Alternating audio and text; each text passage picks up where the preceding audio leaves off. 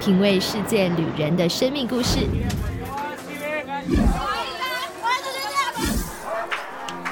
找回记忆中的幸福滋味。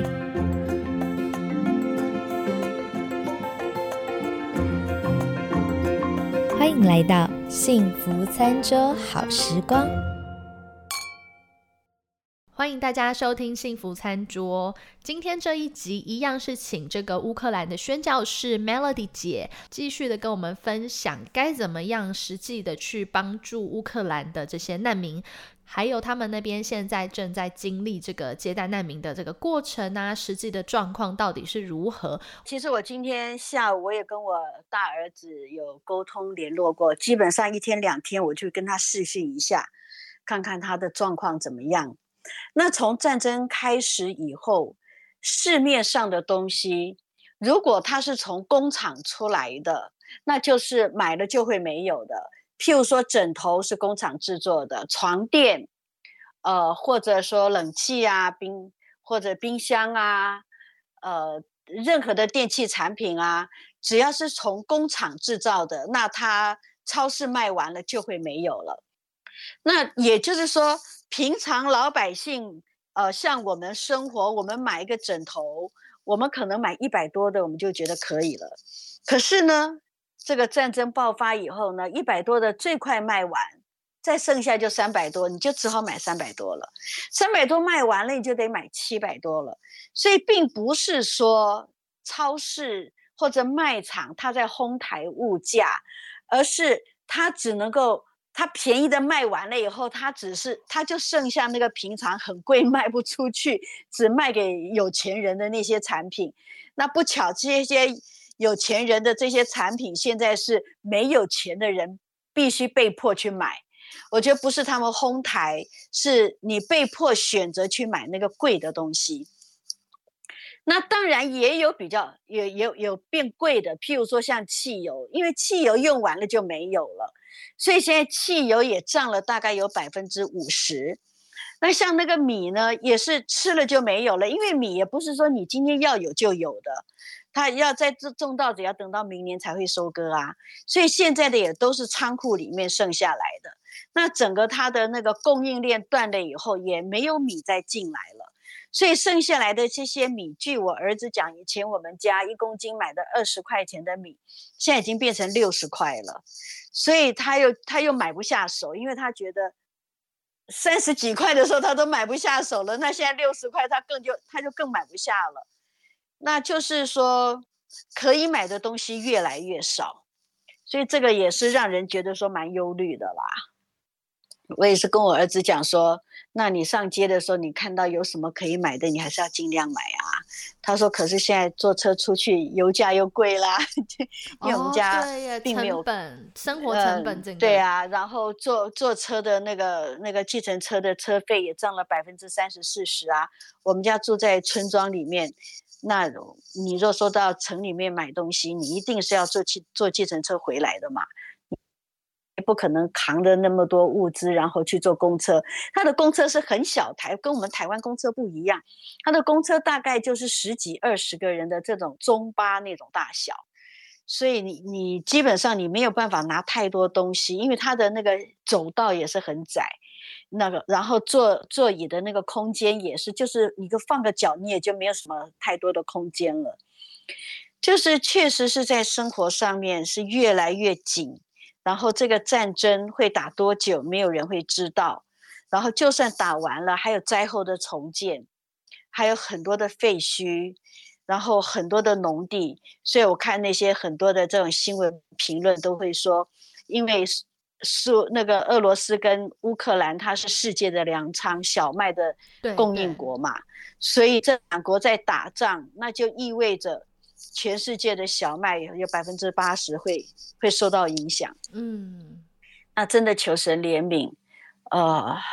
真的在下来的日子，对啊，不只是粮食诶，因为像美国，我们现在很有感的是石油。现在你知道石油，呃，现在外面加油啊，已经一桶油就是已经是过去的双倍价格了。然后因为这么贵，所以说像我现在都跟我先生说，哎，能不出门就不出门，一出门一趟就最好把东西都买一买。然后 那个我们家我们家有一台是油电车，我就是现在赶快呃能充电就充电，不要加油了。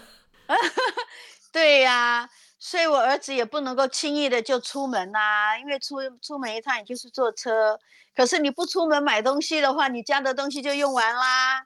然后市面上用完了又不会再补货，那你怎么样在预备接下来不知道要打多久的战争以及战后的重建？嗯嗯啊，所以你要说有信心吗？我们只能够把焦虑交给神啦。因为也有人问我说：“那你不害怕吗？”我说：“我我没有办法去想害怕或者不害怕，嗯嗯，我只能够把我的感觉、把我的情绪、把我的忧虑，更 detail 的跟上帝说，因为我知道害怕不是目前我需要的情绪，因为它解决不了问题。对，我如果要解决，就是我到底在为什么样的事情忧虑，可能我的祷告会更仔细。”我跟上帝所讲的，我所考虑到的，我忧虑的层面，可能我会交托的更彻底，因为真的人真的是做不到什么。嗯，在那个环境处境之下，外外面的人只能够干着急。对，可是里面的人，除非他要出来，可是呢，你出来，那真的你就看见很多人流离失所，那你怎么办呢？嗯嗯嗯嗯嗯，那像现在很多国家就是纷纷的都说要募款呐，然后呢就想说，哎，可以帮助，就是为乌克兰尽一份心力嘛。但是我们实际上的行动要怎么样帮助会是比较好的？因为有人说要捐物资嘛，那我现在要捐钱，那该怎么样的呃帮助对实际上乌克兰现在的这些难民会是比较好的？就是说，如果是在美国的话。那就可以把美金汇款到以赛亚十九 Isaiah nineteen 的这个呃 NGO 的账号上面，那上面你就注明为乌克兰，那他们集结了钱就会直接汇到我们在呃乌克兰的以赛亚十九。嗯嗯嗯，是同一个系统。那如果是在台湾的话，你是会台币的话，那那个陆家传道会他们在卫福部有申请的一个公众的那个联合募款的账号，那就可以把钱汇给他们。那他们会把这个钱呢汇到乌克兰的以赛亚十九的账号。那这个钱呢，我们就会用在当地的教会。当地的那个什么孤儿院上面，因为教会不是只有我们家，很多的教会也有很多的家庭都开放在接待难民。嗯嗯嗯。那这部分的钱呢，我们就会用在这个教会上面，让这个教会有能力可以可以更多的接待，或者说去资助他们名下的接待家庭。因为接待家庭突然水费啊、电费啊、伙食费各个方面暴增，那平常都是农户农家，基本上这个月赚的钱就这一个月花，要多多少是多不到多不到太多的啦，就是不是富裕型的。突然之间有那么多人来，而且又需要囤粮购买物资，我觉得说真的是有困难。嗯，那所以这个的话。就是我们会把钱就放在教会这样子，有很多的人会说，哎，那我不要捐钱，我怕什么？我的钱万一没有用在刀口上，他说我要捐物资。像很多的人会说，我要捐一些棉被啊、枕头啊去乌克兰，这个做法是可行的吗？会花费非常高的代价，因为你从你从海外寄东西，基本上他的那个邮政现在已经是。已经是断链的情况之下，嗯，你是寄不过来的。它是断链了，没有现在你你现在所知道的那些以前我们常常网购的，它现在路是不通的。然后我相信也应该也没有什么样邮务是在像以前那样开着车给你寄包裹了。一个是你的那个邮资会可能那个费用会高过你现现在想要捐献的物东西的价值。第二个呢，就是你可能会送不到地方，然后再来呢，就是说你所送的东西是不是当地急需需要的东西？我们隔山隔海，我们体会不来。嗯，那我嗯晓得说，我们现在那边的地区的做法是这样子啊，就是说外地是把钱汇到这些教会的账号里面，就好像我刚刚所讲的，汇到以赛亚十九，或者说卫福部，呃，给我们的这个那个陆家传道会的这个账号。那这个钱会汇到我们乌克兰的银行，那到了那边，我们会直接跟周边的，如果说我们需要物资的话，我们需要什么，我们跟周边的国家下单。哦，比如说是直接跟匈牙利、斯洛伐克之类的地方下单，对，没错，因为他们跟我们只差一个边界，对，那他们没有战争，所以他们没有物资缺乏的问题。嗯嗯嗯，这样的话，我们直接在那边，因为我们也有教会，也有也有认识的人在周边的国家嘛，他们可以帮代代替我们去采购，对，然后代替我们用货柜车，整个货柜车运进来。嗯嗯，那我现在关口基本上，它就是接受货柜车运送物资，差不多二十尺的那种大货柜进来。嗯嗯那这种小的基本上已经没有看到了，都是都是这种大货柜，都是向邻近国家购买东西进来。那当然有些是邻近的国家他们的捐献，嗯，他们自己的 NGO 整个捐献过来，这个也是有，有也有买的，也有捐赠的，但是就是在整个边境，边境就是说，像我们在那个乌溪这个地方，我们就接受很多这个关口很多的这些物资就，就就会送进来。那这样送进来的东西，就会很快的就会被分配在需要的人的手上，而且是他们立即需要的。呃，不会说浪费了时间，浪费了物资，又浪费了这个邮物的这个的这个这个过程。那你就是你所送出来的，我们因为他们采购的东西是他们 detail 的，马上就要用到的，所以那些东西是非常紧急需要的东西，是很有价值的。这个会比外人不知道他需要什么而盲目的寄东西，然后他所花费的金钱跟时间。我觉得还要来得更实际一些，嗯嗯，所以重点是你所奉献给予的那个单位是不是你放心的？我觉得应该是这样子。嗯嗯嗯嗯，对。那我觉得，因为现在呃战争的资讯就是比较纷乱一点，所以我觉得就像你刚刚讲的，你这个单位是不是，比如说你平常捐献的，然后呢，你觉得放心，你相信他们会好好的善用这笔资金，那其实呢，我觉得奉献出去就是。反正就爱心嘛，我们就是奉献出去，那就让这笔钱它可以做最好的利用，然后交给第一线的人员去做分配。那最后，我们都很希望战争赶紧结束，然后希望有一天大家还是有机会可以到这个乌克兰，也许还有机会去旅行或者去那边看一看。所以呢，我们先听个音乐，然后呢，我们等一下请 Melody 姐跟我们分享几样，如果以后真的有机会到乌克兰的话，有哪一些乌克兰的美食，好吗？那我们先休息一下，马上回来。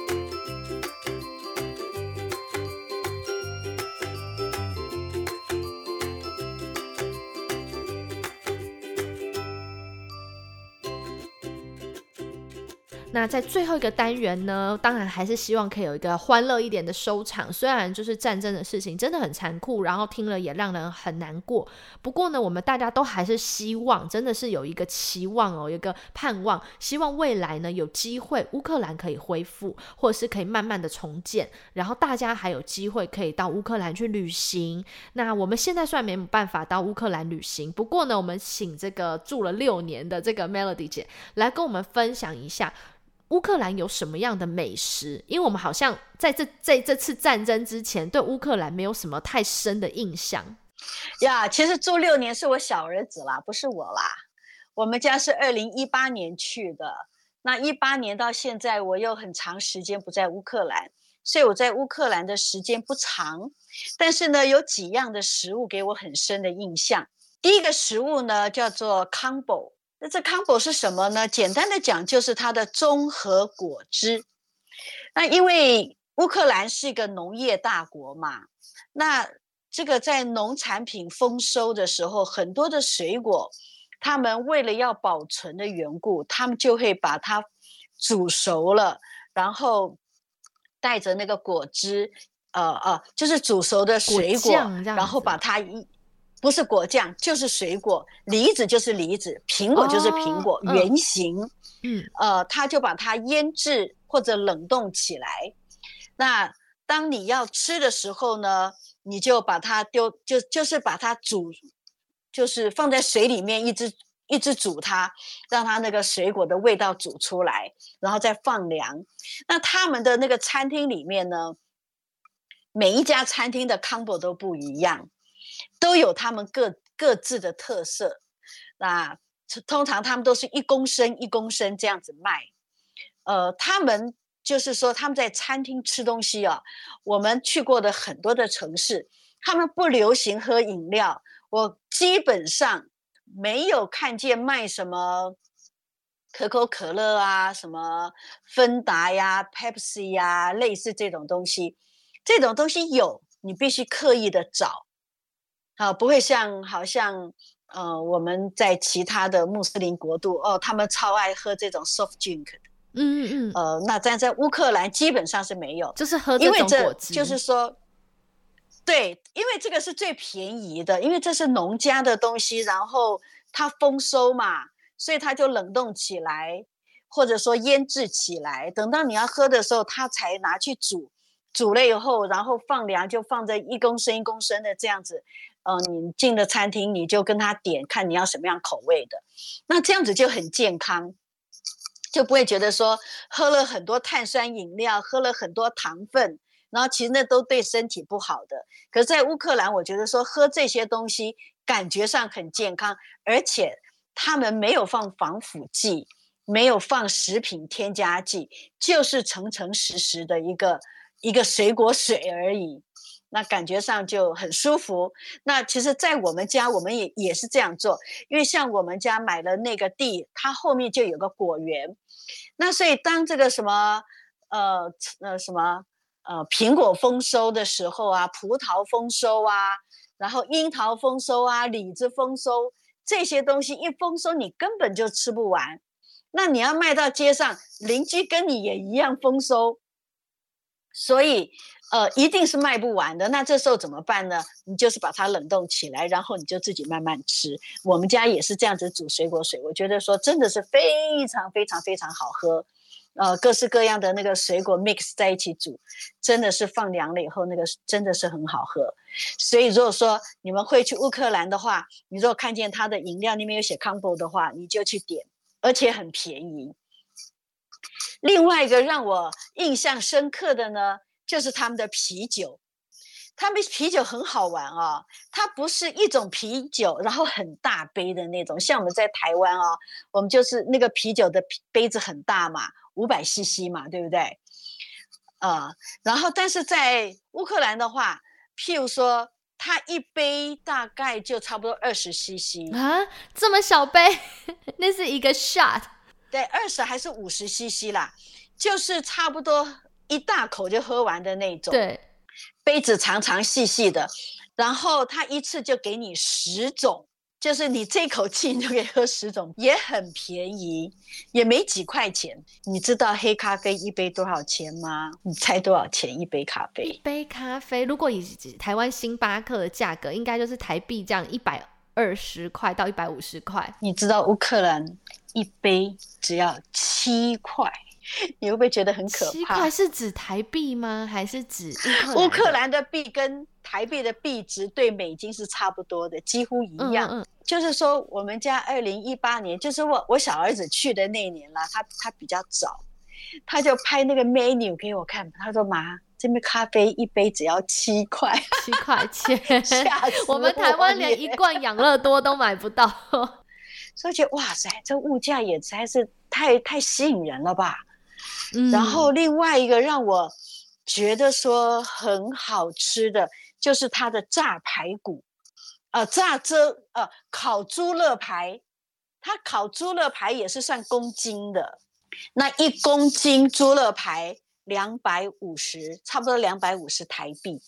诶，那他这样子，他们的饮食其实跟匈牙利也有蛮像的，因为我以前去过匈牙利，那边也是猪肉，什么炖猪肉啊、猪排好吃，所以其实乌克兰的这个猪肉也是好吃的。啊，没有错，没有错。所以如果说神怜悯这个乌克兰能够恢复回来，真的，我觉得说战争之后一定有很多东西被改变了。我相信是被改变，但是求神怜悯，这个恢复这个国家之前的这个安定跟安逸，还有这些很平和的这些物价，因为我真的很怀念嗯，所以说也真的希望啦，有一天如果战争结束，然后乌克兰开始恢复，也希望很多的人可以开始，也其实可以考虑去乌克兰旅行。然后呢，就是希望有一天我们真的还可以去到乌克兰，然后吃到这个刚刚讲到的这些乌克兰美食，像这果汁啊、咖啡啊、啤酒啊，还有哦，一定要来。哎，我们家就是在那边开旅行社的哦。好，如果真的战争结束，真的是希望大家有机会，然后去这个 Melody 姐开家开的这个旅行社，然后她带我们去体验一下这个乌克兰的生活。对，就带你们去体验，欢迎你们来哦。对，然后最后呢，节目真的是要结束前呢，一样呃，Hannah 就是会把这个呃刚刚提到的这个台湾卫福部的这个送爱到乌克兰的公益劝募计划的这个资讯放在这个频道上的这个叙述里文字叙述里面。那或者是呢，大家也可以去搜寻哦，这个送爱到乌克兰陆家传道会的这一个呃捐款资讯。那如果是美国的听众的话呢，我一样也会把刚刚讲到这个以赛亚十九，以赛亚十九的这个呃美国的这个账户呃分享到这个 podcast 的资讯栏上面。那大家呢，如果是就是说你有感动，很希望也可以为乌克兰的这一些接待家庭啊出一点心力的话，让他们可以采买物资那也欢迎大家量力而为，就是呃来奉献一点点的金钱给这个乌克兰。那最后就是要谢谢这个 Melody 姐今天跟我们分享了很多的乌克兰的第一手资讯，然后也让我们更了解说哇，原来宣教士他们在当地在做的是什么样的事。那同样身为真的是台湾人，我真的觉得很以他们为荣，就是他们留在当地，然后真的是用爱心，然后去接待这一些呃难民。好喽，那我们节目最后要结束了，那我们就请 Melody 姐跟大家一起说声拜拜喽。拜拜，谢谢各位收听，谢谢 Hanna 给我这个机会跟大家分享，愿神祝福各位。拜拜，那我们就下一期节目再见，愿上帝的喜乐充满你的心，拜拜。